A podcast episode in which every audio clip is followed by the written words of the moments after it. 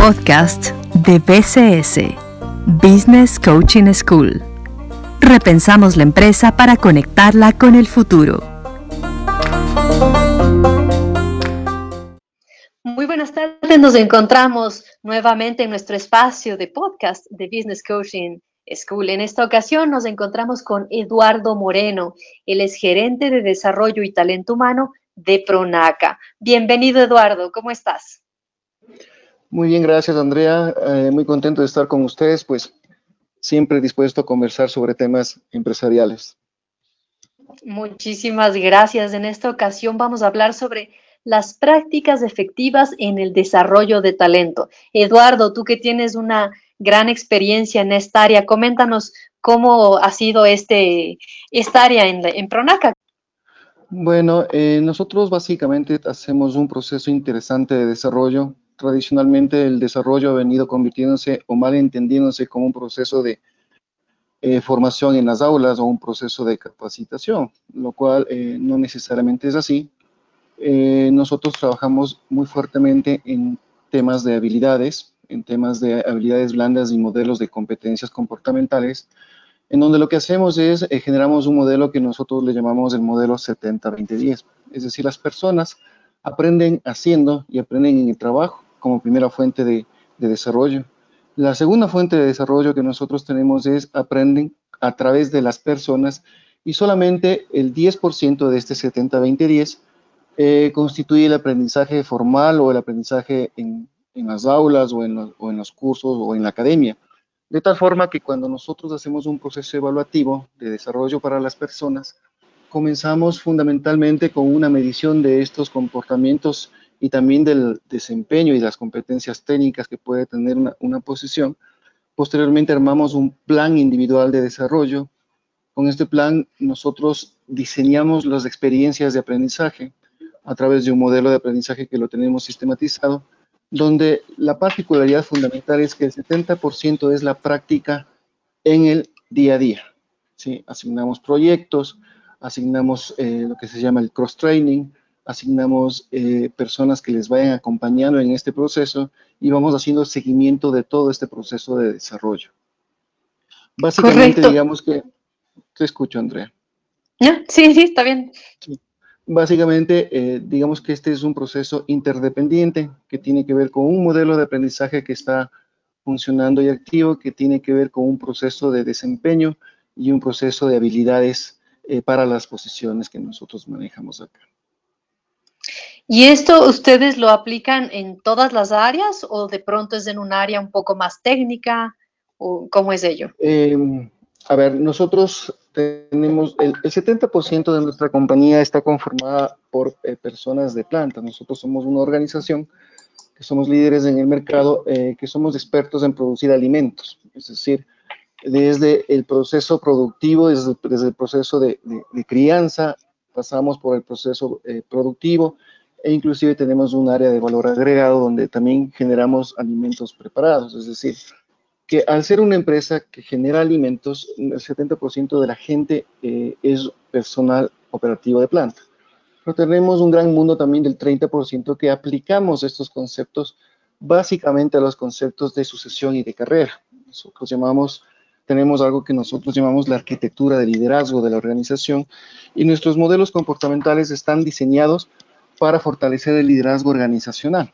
Es decir, que si bien nosotros hacemos un proceso de selección que esté enmarcado dentro de los valores culturales y los comportamientos que estamos buscando, en los niveles operativos sencillamente seleccionamos el talento base que nos puede a nosotros eh, significar un semillero para las futuras necesidades, pero estos procesos de desarrollo lo practicamos activamente en todas las áreas administrativas, donde eh, los niveles eh, de necesidades eh, o, de, mayor conocimiento y habilidades son más eh, recurrentes. no, son, no es lo mismo tener un tipo de habilidades cuando tenemos un contribuidor individual en la base de la pirámide que cuando tú estás generando o estás trabajando en posiciones de liderazgo en las que estás seguramente en la mitad de la pirámide o en una posición a cargo de un equipo de trabajo. Correcto. Y de pronto eh, también aplican, porque se escucha en muchos lugares que también aplican esta idea de incentivar y de motivar a los empleados. ¿Ustedes están adoptando algo de esto, de estas prácticas? Sí, bueno, necesariamente lo hacemos porque uno de los ejes de nuestra cultura organizacional es el ser humanos. De hecho, en nuestro, nuestro lema dice, somos humanos, trabajamos eficiente y sosteniblemente. Es uno de, los pilares de nuestra cultura. Y para nosotros el ser humano trabaja o tiene que ver exclusivamente con el desarrollo profesional.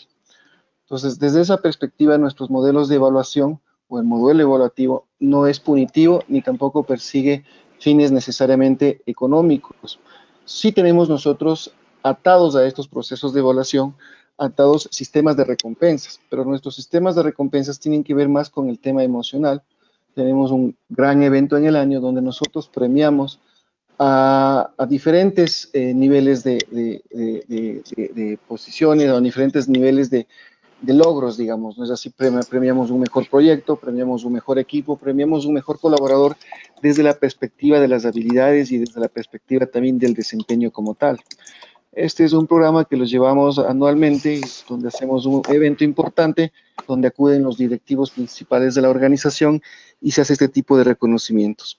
Básicamente, el motor que incentiva a la gente a, seguir eh, preparándose eh, y a seguir desarrollándose, sí, tiene que ver con sus intereses y sus motivadores y tiene que ver también con el acompañamiento de liderazgo que estamos hoy por hoy proponiendo.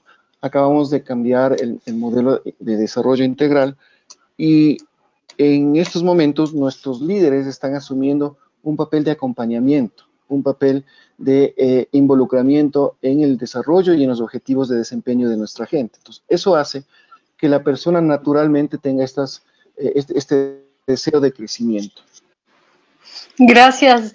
Eduardo Moreno está con nosotros, nos está compartiendo un poco de su experiencia en Pronaca. Él es gerente de desarrollo y talento humano. Estamos hablando sobre las prácticas efectivas en el desarrollo de talento.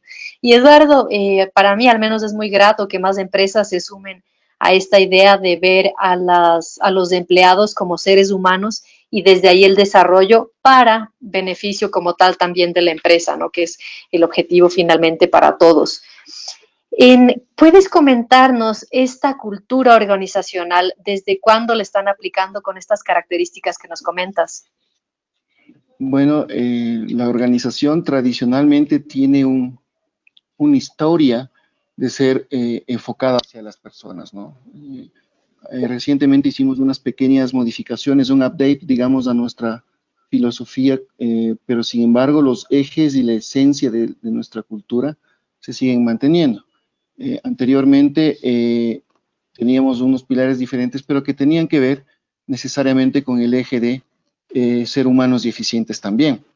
esta cultura la tenemos ya hace muchos años y de hecho invertimos, hemos invertido histórica y tradicionalmente en el desarrollo de nuestros líderes. Es decir, actualmente nosotros estamos trabajando en un programa o tenemos un programa de desarrollo de habilidades gerenciales eh, para los primeros niveles arrancamos eh, en un proceso de habilidades conversacionales, que si tú te pones a, mirar, básicamente es la primera parte de un proceso de coaching. ¿sí? Entonces, nuestra gente que por primera vez está asumiendo liderazgos, les damos herramientas conversacionales. Les enseñamos a ubicarse específicamente, de tener muy claro lo que es lo que es el, el, observador, lo que es identificar emociones, lo que es regular las emociones, lo que es eh, poder conversar desde una óptica diferente, con el fin de construir relaciones para que este liderazgo o para que el desarrollo de la gente se vaya financiando. Posteriormente, en niveles superiores, eh, tenemos ya la certificación de, en coaching, eh, donde nuestros líderes que han cumplido ciertos parámetros pasan a ser certificados en coaching. Dentro de nuestra filosofía también está que nuestros líderes sean líderes coach, eh, es decir, que la gran mayoría de nuestros directivos principales son coaches certificados y que eh, practican permanentemente, eh, unos más que otros, lógicamente, este proceso en el desarrollo de las personas. Y finalmente, una de las propuestas que nosotros estamos planteando para los siguientes años, uno de los objetivos que tengo yo dentro de mi área es plantear ya un modelo de mentoring, donde pasemos a formar mentores eh, en este proceso de habilidades eh, blandas, en este proceso de comportamientos, pero también ataquemos los procesos comportamentales. Y este proceso de mentoría está atado muy de la mano con nuestros procesos de desarrollo, específicamente en lo que tiene que ver con carrera y sucesión.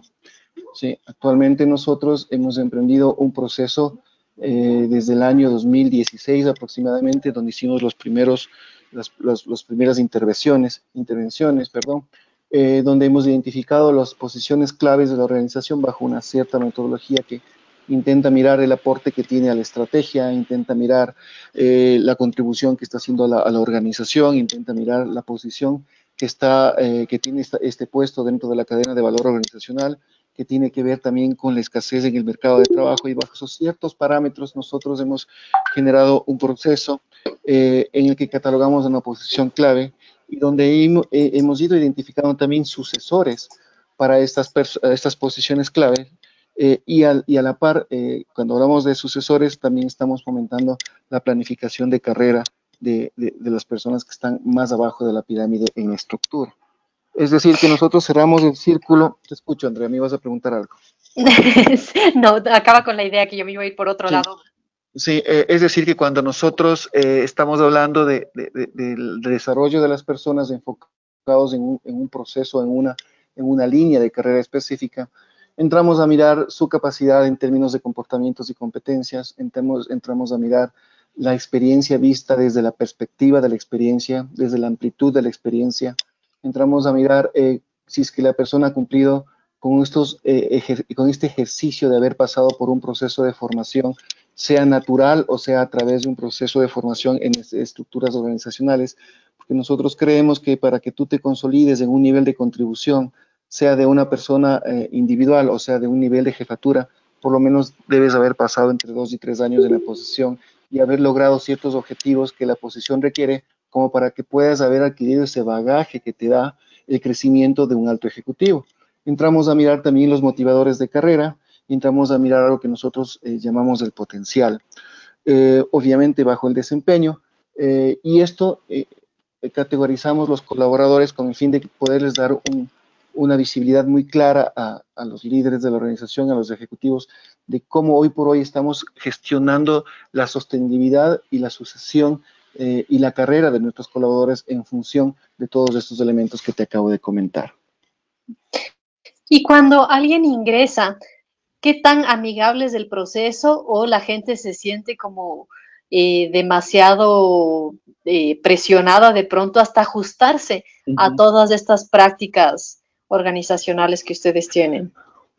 Claro, como toda organización, tenemos un proceso de selección establecido que somos muy cuidadosos al momento de poder eh, filtrar a las personas en términos de todo lo que te he comentado, pero nos fijamos también bastante en la cultura, ¿sí? De, qué cultura organizacional viene, eh, cuáles son los valores de la persona, eh, cuáles son las prácticas de gestión que trae, para que el proceso de adaptación sea un proceso amigable y sea un proceso mucho más fácil, tanto para la persona que está viniendo, si estamos hablando de un líder, como para el equipo que recibe ese nuevo líder.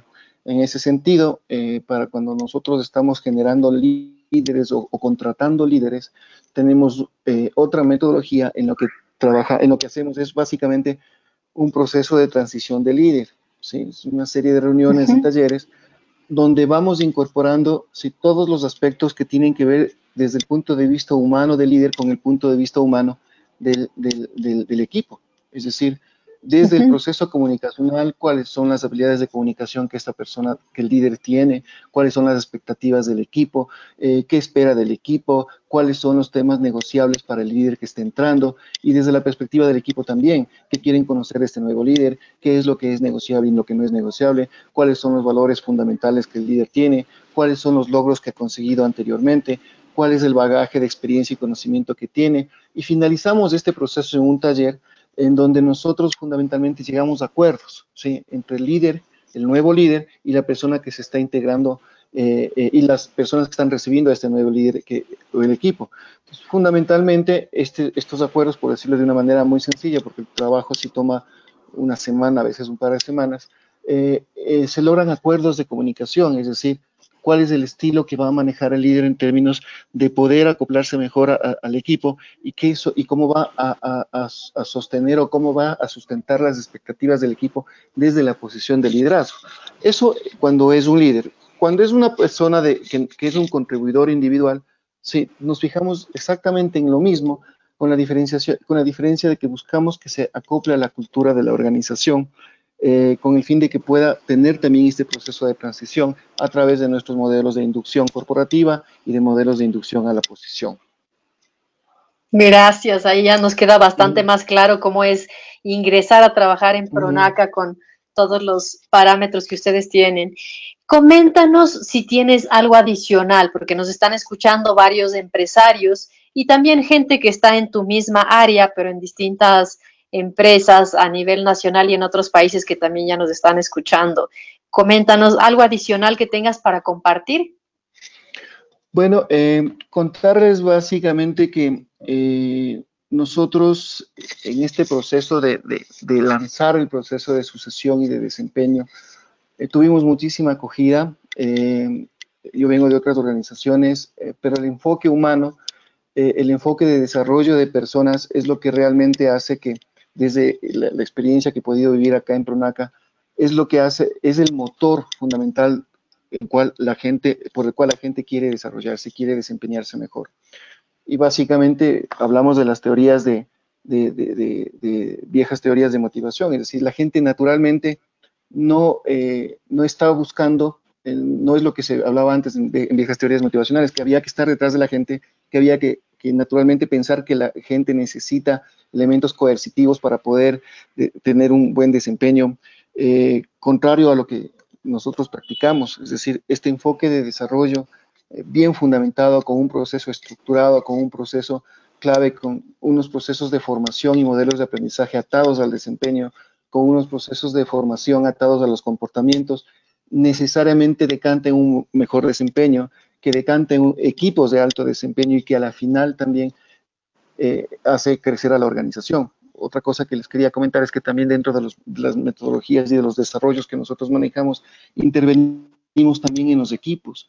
Tenemos una metodología donde entramos a, a diagnosticar los equipos de trabajo, sean dependientes o interdependientes entre sí, porque nosotros manejamos estructuras matriciales por el tamaño de la corporación.